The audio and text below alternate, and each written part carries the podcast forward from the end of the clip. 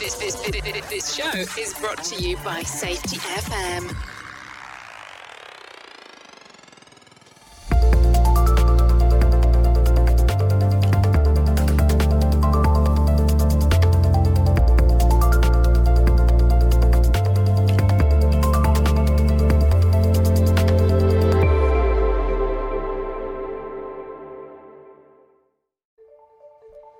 Hi listeners, this is Brent Sutton.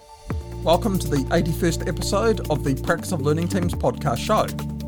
On today's podcast, I talk with Stephen Scott about his journey with HOP during his career, what he is doing in his retirement, and his passion to grow the community of HOP and learning teams with his monthly HOP Happy Hour get-together, which can be found on LinkedIn. I found Stephen to be one of those unique people whose passion and desire to create change remain strong.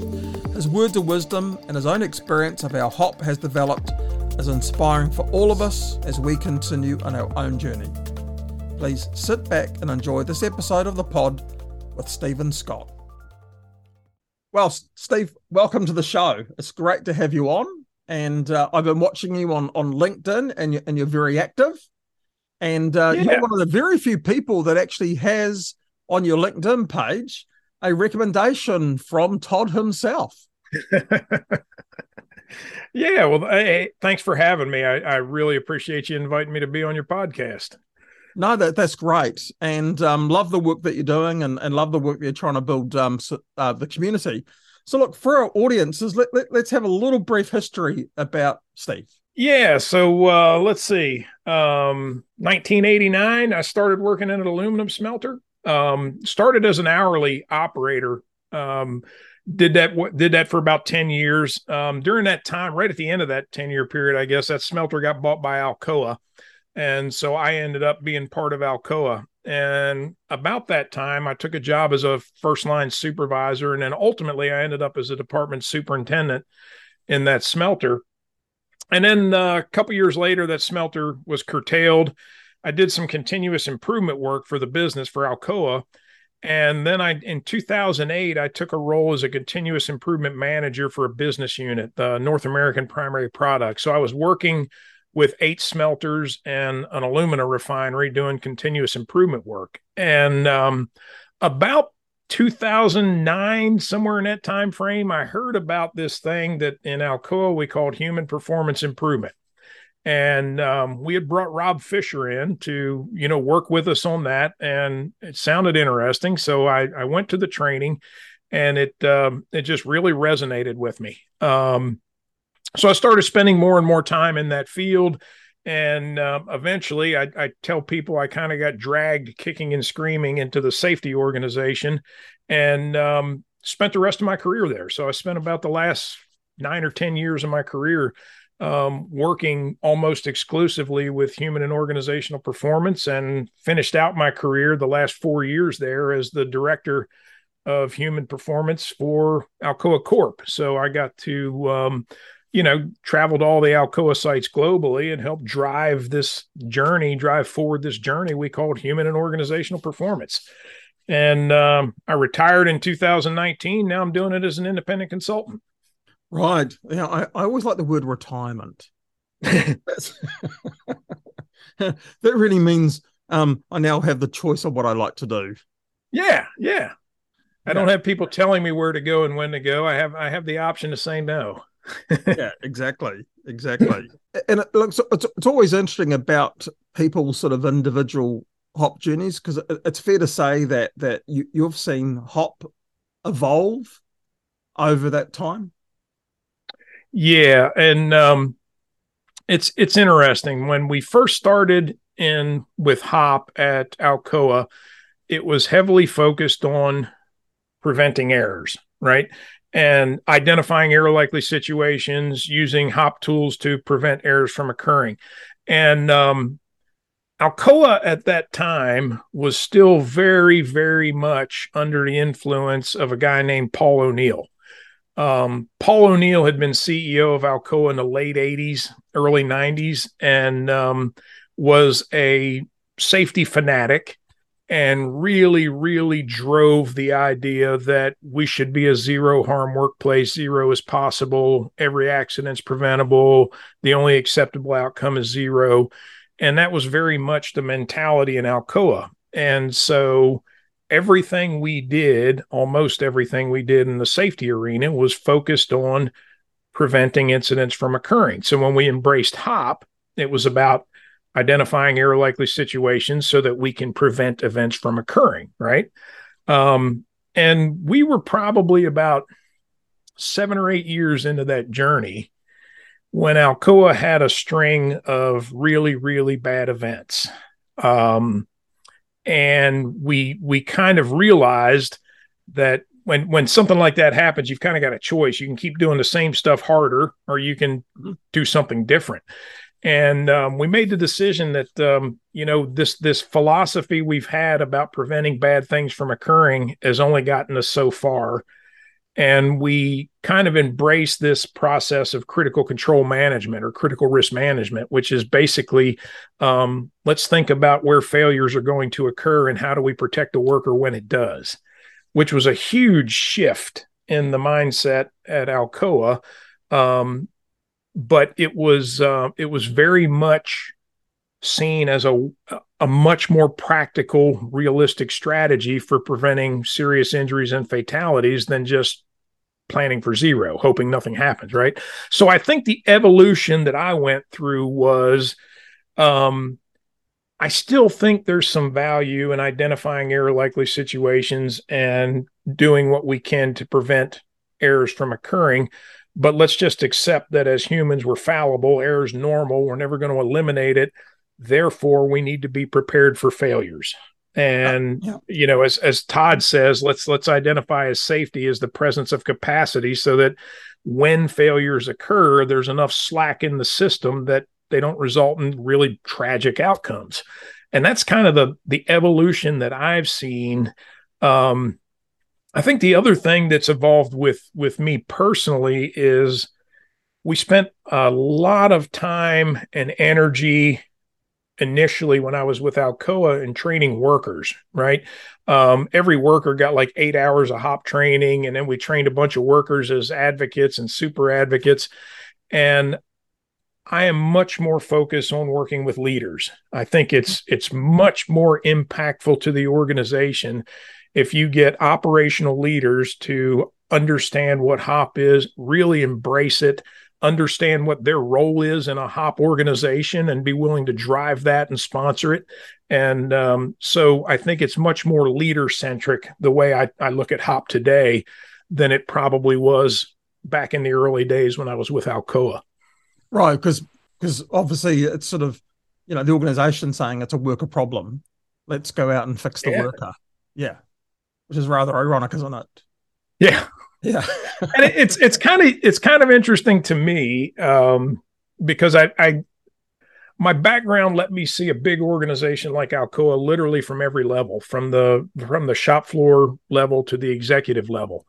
And I think that's really helpful to me in what I do now, in that I probably have a better opportunity than most in putting myself in the worker's shoes and thinking about things from the worker's perspective. And even when I'm talking to leaders, I very frequently talk about it from the worker's perspective. Think about what you're doing from the other side, from the worker's view.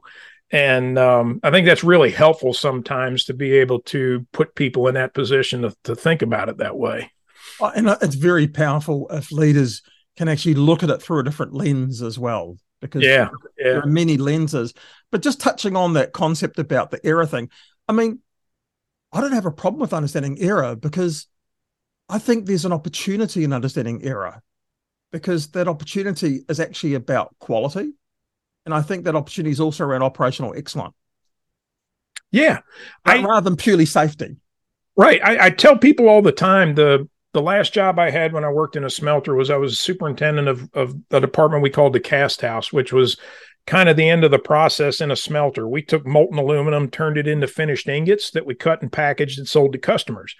So I dealt with a lot of quality issues in that role. And the first time I sat through Rob's training, what's going through my mind is, man, if we could reduce the number of errors we make that cause us to produce defective products and then send them to customers, is that worth a ton of time and money and energy and frustration and aggravation to the company and to me personally? And so when I talk to people about HOP today, I tend to talk about it not as a safety initiative, but as an operating philosophy. And safety is usually the first place we practice it, right? But I haven't seen anyone yet who practices HOP well in safety and doesn't do it in other areas of the business, like operational excellence and quality and reliability and efficiency and effectiveness, right? It just, if you think that way around safety, you're going to think that way around those other areas of the business. Yeah, but I think the difference there is in safety, we see the error potential as a threat. But when I think about operational excellence and I think about quality, we see error as the opportunity.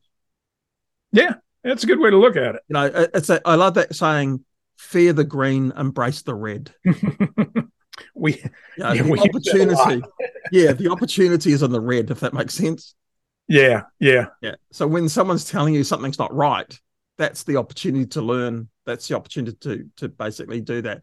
And look, I'm seeing that more and more with the work, particularly around the work we're doing with the 4Ds, the dumb, different, difficult, dangerous type thinking frame for workers, is that a lot of what workers are actually identifying are actually improvement processes. So simply by identifying, for instance, that we've got these forklifts going through these areas on a frequent basis, but if we moved the product from the area to another area, we could reduce those movements. You've got a reduction in exposure between mobile plant and people. B, you've got a reduction in carbon emissions. C, you've got a reduction in the amount of time and effort for turnaround. Yeah. All those things, they all go hand in hand. And I think the most powerful part of that, the way you describe it is let the workers figure out how to do it. What they said it was dumb. What? Yeah. What? Why do we put a product that is continuously being accessed the furthest away from where it needs to be? Yeah.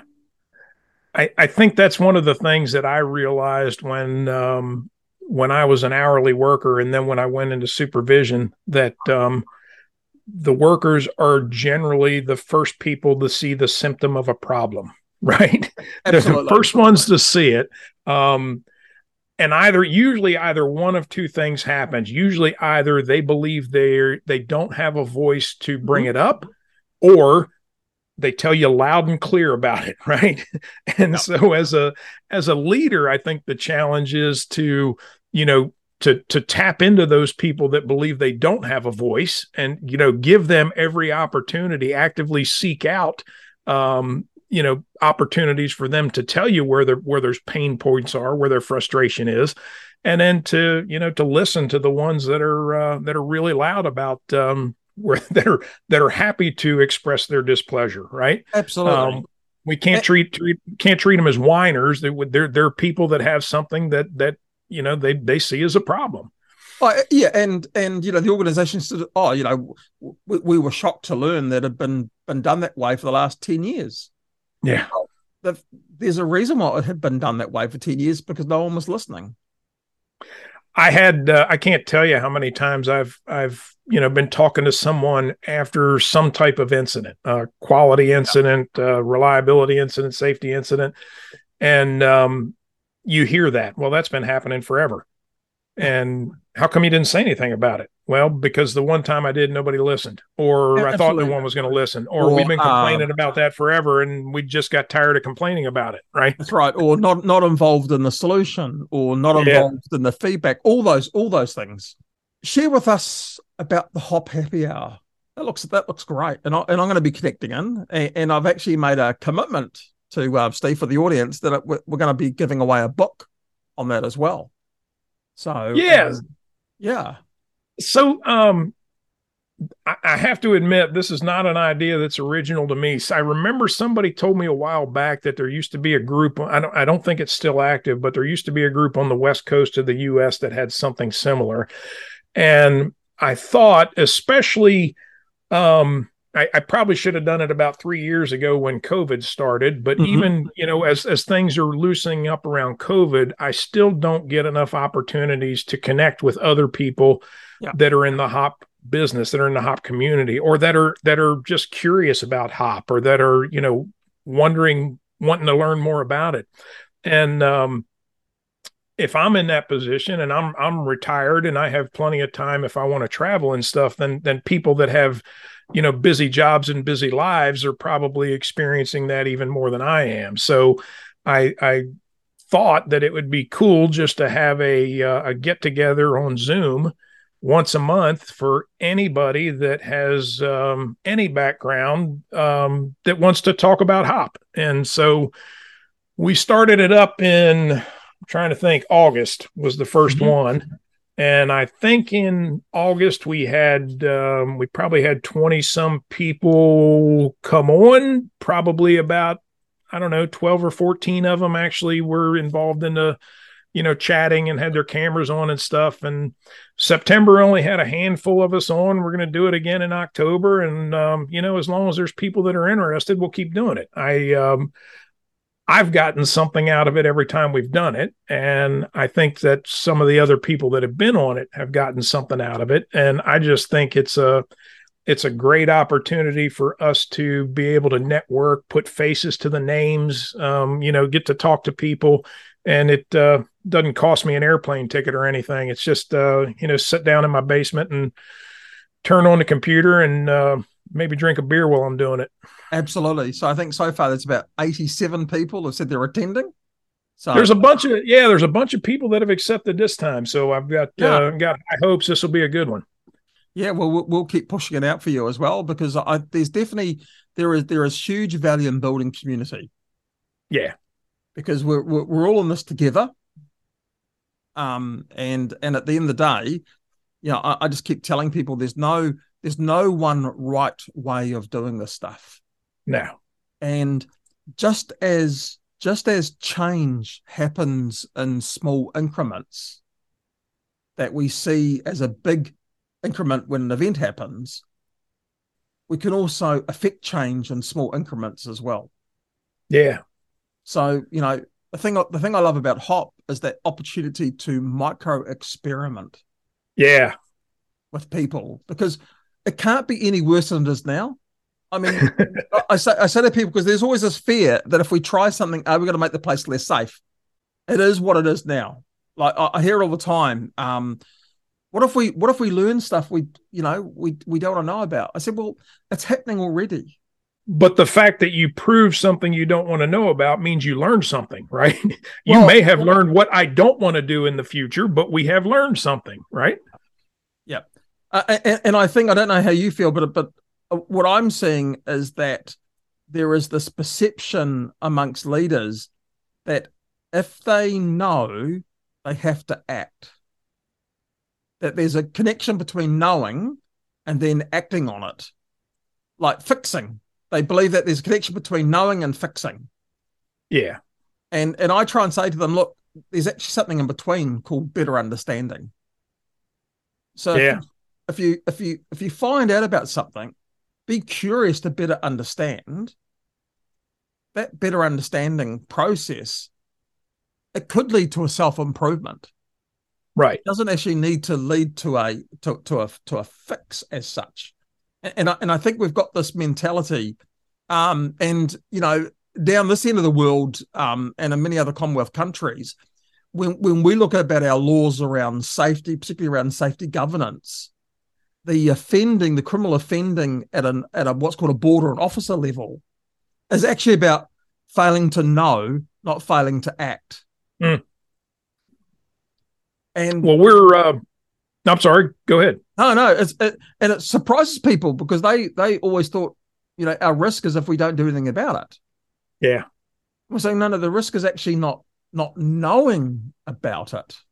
I think you're right. I think we're here in the U.S., we tend to be a very litigious society. So I don't know if it's exactly the same, but one thing I do know is that, or that I have observed in a lot of places, is that when we find a problem, very often we don't want to do anything until we found what we believe to be the perfect solution. Mm-hmm.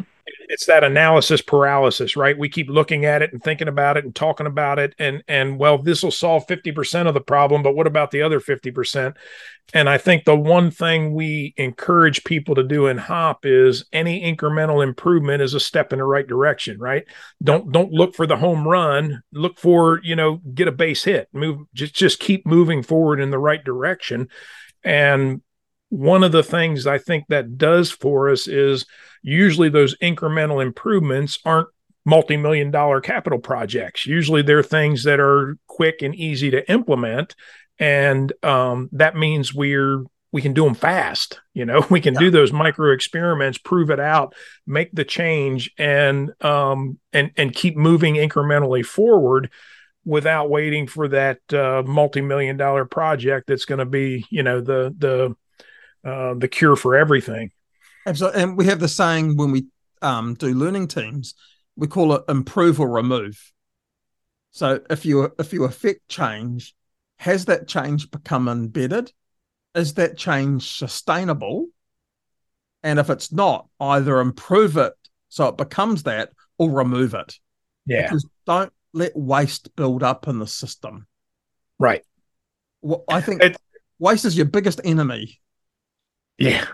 It's funny you said that. I was just dealing with a client very recently that has a very rigorous continuous improvement project that is driven by a team of engineers. Right. And what I heard from the workers over and over again is when they show up to do a continuous improvement activity, they already have their mind made up what the solution is. They implement that solution regardless of what we say. And as soon as they leave, we go back to doing it the way we always did it. Yeah. And that's everything you don't want to do from an improvement perspective. And I think the absolute worst part of that is the message it gives to the workers that you don't know what you're doing. I know what you're doing better than you do, which is just a terrible thing to tell the people who do the job every day. Look, it is. And sadly, I've seen the same thing, Steve, countless times. And I do quite a bit of work on the other part of my business is around dealing with fatal events from a legal perspective. And, machinery still makes up a huge amount of these types of events going wrong. And I just keep seeing the same things happen continuously. And it all comes down workers being able to access, these danger zones around machinery. Engineers have a view that it's the fault of the person wanting to do that, not the fault of the machine, because the machine is just releasing energy. The machine's doing what it's designed to do, which is release energy. And the biggest thing that I have to talk to them about is this concept called reasonable foreseeable misuse. So that is, if we haven't designed the risk out at the beginning, then we're always going to be facing an uphill battle, because our best opportunity to manage risk is at the design phase. So whatever we missed out at the very beginning, we now have to deal with its potential consequence. Yeah. And when we put in these other mitigations or defenses or controls, we have to understand how the worker sees that through the different eyes of how they perform their normal work. Yeah. So whether it's for, setting up the machine, calibration, operation, cleaning, clearing jams, all those things happen. And surprisingly, that risk profile dramatically changes across those different modes. But no one asks the question, what does normal work look like for them? Yeah. It's funny. I can remember, this is years before I heard of HOP. I can remember we were installing a big automated, complicated piece of equipment in the department where I worked at a plant. And it was very, very evident to us that there was an unguarded machine. And when we commented about that to the manufacturer's reps that were there guarding it, we actually said, OSHA is going to require that we have a guard here. And he looked at us like we were stupid. And we said, what, you don't require that? And he said, we're not dumb enough to stick our hand in there. And when I heard that story, the thing that's going through my mind is, that's because you're an engineer, not an operator. You're not the one out here running that machine. You're the guy sitting in front of a computer designing it, right? Yeah, they think that a worker would have to be stupid to knowingly put their hand in. And when we started looking at how many different times a day that the worker had to get in that area just to do the normal work that we pay them to do, it was just mind-boggling that we actually bought this machine that had this much exposure to it. Yeah, absolutely. Steve, it's been great catching up with you today. I look forward to connecting into the HOP Happy Hour as well. Yeah, I look forward to having you. Love to get you back on the podcast as well, and we can talk about some many subjects. So brilliant. Look, thank you for your time today, and thanks for having me. I know the audience is going to love the stories that you shared with us, and we'll talk again soon. Thank you, listeners, for being part of this podcast. We'd love to hear your learnings from today or other topics you would like us to support you on.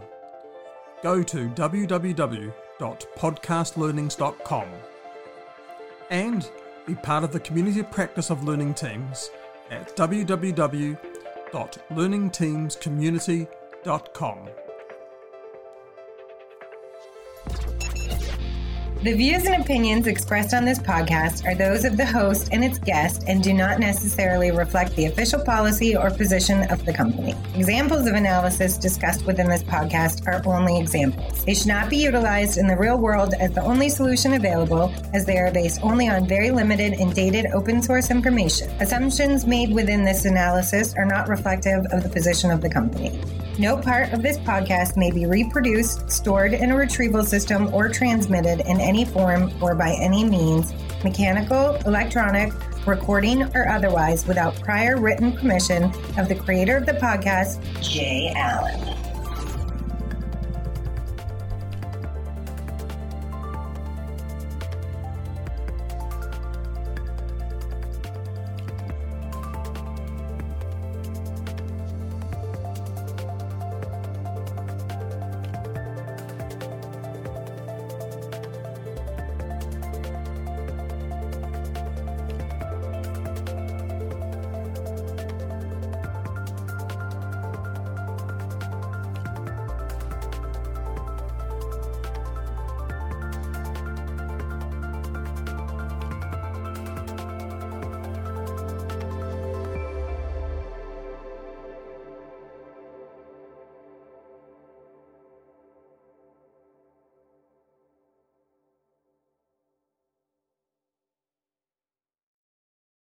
Welcome to Safety Differently Merchandise, the premium sponsor for the Practice of Learning Teams podcast show.